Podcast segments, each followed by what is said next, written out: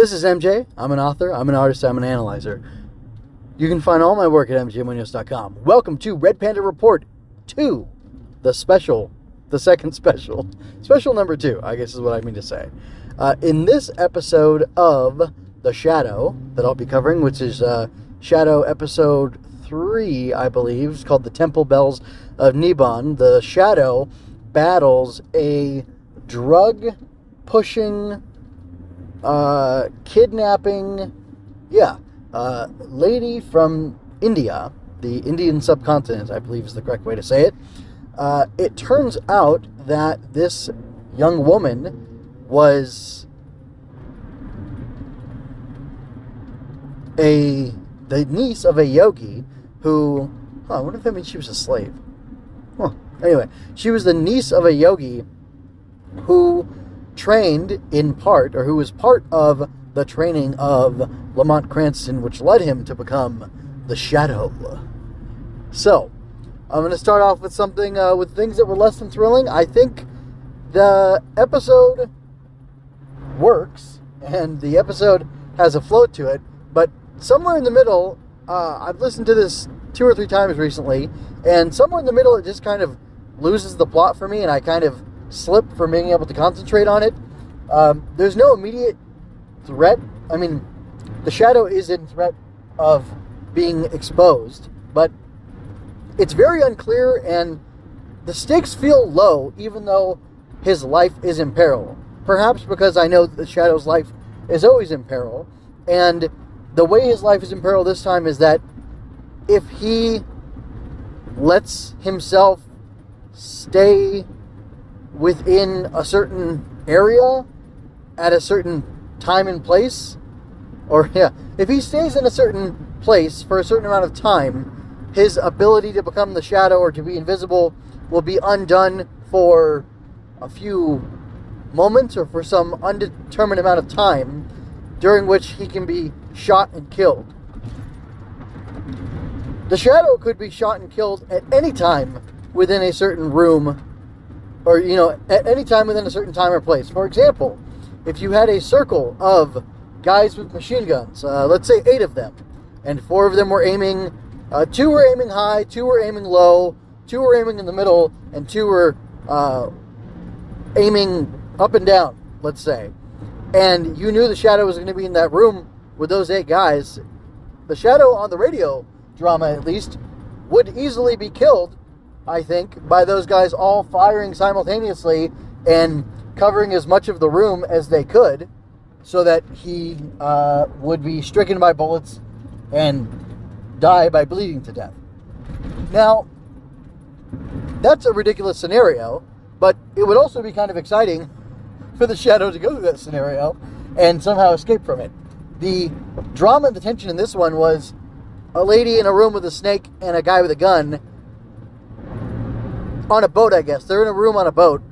Uh, is going to undo his powers. And if the intention was for his his powers to be undone forever, and for him to no longer to become be able to become the shadow, becoming invisible, that would make sense. And if they had explained that to me, I would have appreciated the danger he was in more.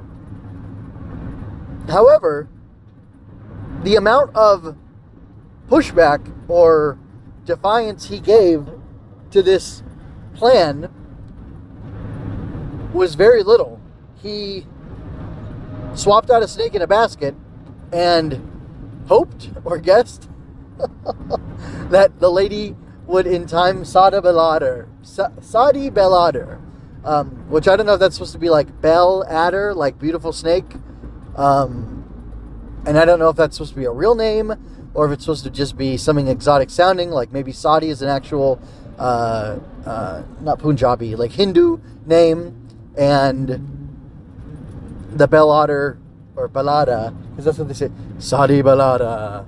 Um, yeah, I, I can't quite tell if that's a stage name or what that is, but anyway, it just she doesn't seem like she's enough of a threat, and then the way that he handles her makes it feel makes it seem like he doesn't feel she's much of a threat either. In which case, why am I listening to this? Why am I interested and excited? I don't know. The reason I selected this episode was because I thought it had an interesting premise that there was somebody from the Shadow's past, from Lamont's past, who could undo his shadow ability. But upon further listening, uh, it's not so great. Excuse me. Ugh. Wow. So, I mean, I'm, I'm even uh, falling asleep talking about it. That's not good. So, I don't know. It's interesting. But um, I never said the shadow was perfect. I just said it was interesting and cool.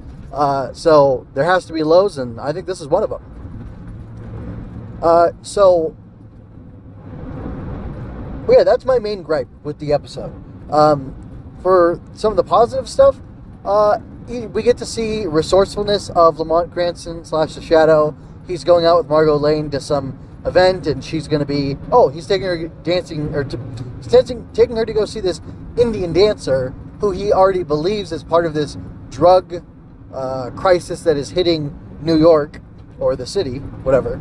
And uh, Margo is involved with having that problem addressed, and she's part of some social activist club, or I don't know what they're doing, petitioning for laws or, or something. Anyway, but she's involved in the case, and his network and his information is so extensive and so uh, robust that he already knows what she is working on, what she's concerned about. He's concerned about it, and he's already traced down the a likely uh, attack vector to handle this issue, which is going to Saudi Balader because she's part of it. So uh, that's interesting.